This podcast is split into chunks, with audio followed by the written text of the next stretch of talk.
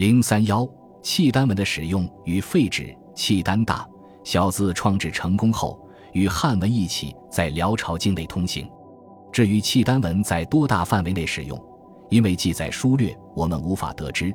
只知道契丹大字创制在前，小字创制在后。为什么有了契丹大字还要创制小字呢？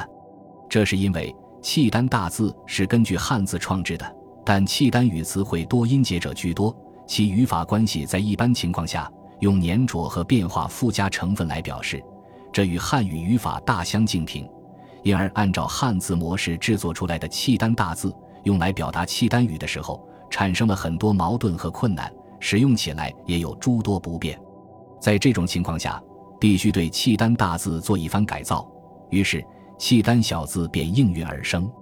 契丹小字创制时，虽也参考了汉字和契丹大字，但对汉字和契丹大字的方块进行了改造，在拼音化方面也有所进步。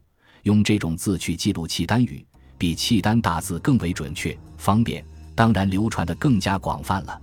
契丹文都有哪些用途呢？《契丹小字研究》一书指出，大致上有九种用途。第一是刻记功碑，阿保机曾命人在批恶可汗故碑上用契丹、突厥、汉三种文字记其武功。第二是用来记录诸部乡里之名。第三是用契丹文书写外交函件。第四是往旗帜上写字。第五是刻牌符。第六是用来写诗。第七是用来翻译汉文书籍。如辽朝曾翻译过《阴符经》《方脉书》《贞观政要》《五代史》白居易的《讽谏集》等。第八是用来科举考试，第九是用来撰写哀册和墓志。另外，契丹小字还在女真人中流行过一阵。关于这方面的情况，我们在叙述女真文时再说。契丹文后来为什么又废而不用了呢？这里的原因很多。但最主要的是，契丹文在广大人民群众中没有流行开来。一种文字是否广泛流行传播，和政府的提倡与否有很大关系。契丹字的使用范围是很有限的，各种原因很可能是契丹人在很大程度上是与宋朝打交道，不懂汉文是不行的。汉文的重要性超过了契丹文，所以尽管创制出了契丹大小字，而真正懂得的人并不很多。在辽史中出现了一个饶有趣味的现象，那就是凡精通契丹文者，在他的传记中都有记载。除了创制契丹大小字的耶律突吕布、耶律鲁布古、耶律迭剌三人外，还提到另外七个人，他们是耶律纸梅、耶律倍、萧阳阿、耶律树成、萧月阴奴、萧寒家奴、耶律普鲁。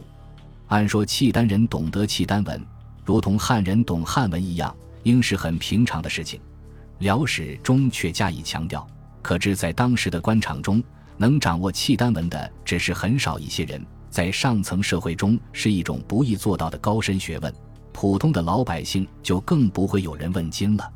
南宋端平年间，曾随使臣到过蒙古的徐廷，在为《黑达事略》一书作著书时说：“契丹、女真诸王国者，只用汉字；契丹、女真自有字。”皆不用，契丹统治者自己都不用本民族文字，怎能让广大普通百姓使用呢？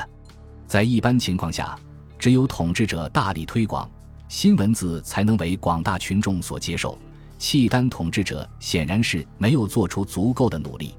另外，一种文字使用的越频繁，使人们感觉到如同粟米布帛一样须臾不可离，这种文字才能在百姓中扎根。而契丹统治者却规定，契丹文的书籍不准流入中国，犯法者死。这样就没人敢以身试法，把契丹文书籍传入宋朝。再加上连年兵险，战乱不断，致使本来就不普及的契丹字很快被人遗忘。到了元代，懂得契丹文的已经是凤毛麟角了。明成祖永乐年间，为培养翻译人才，以便处理边疆少数民族事务，特地设置了四夷馆。但一直没有设契丹馆，而是设了鞑靼、女真、西番、回回、百夷、高昌、西天、缅甸等馆，后又增设八百、暹罗两馆。这说明明朝在与东北的少数民族打交道时，已没有用契丹字的了，因此无需再设契丹馆。至于中原地区，更是没人懂得契丹文了。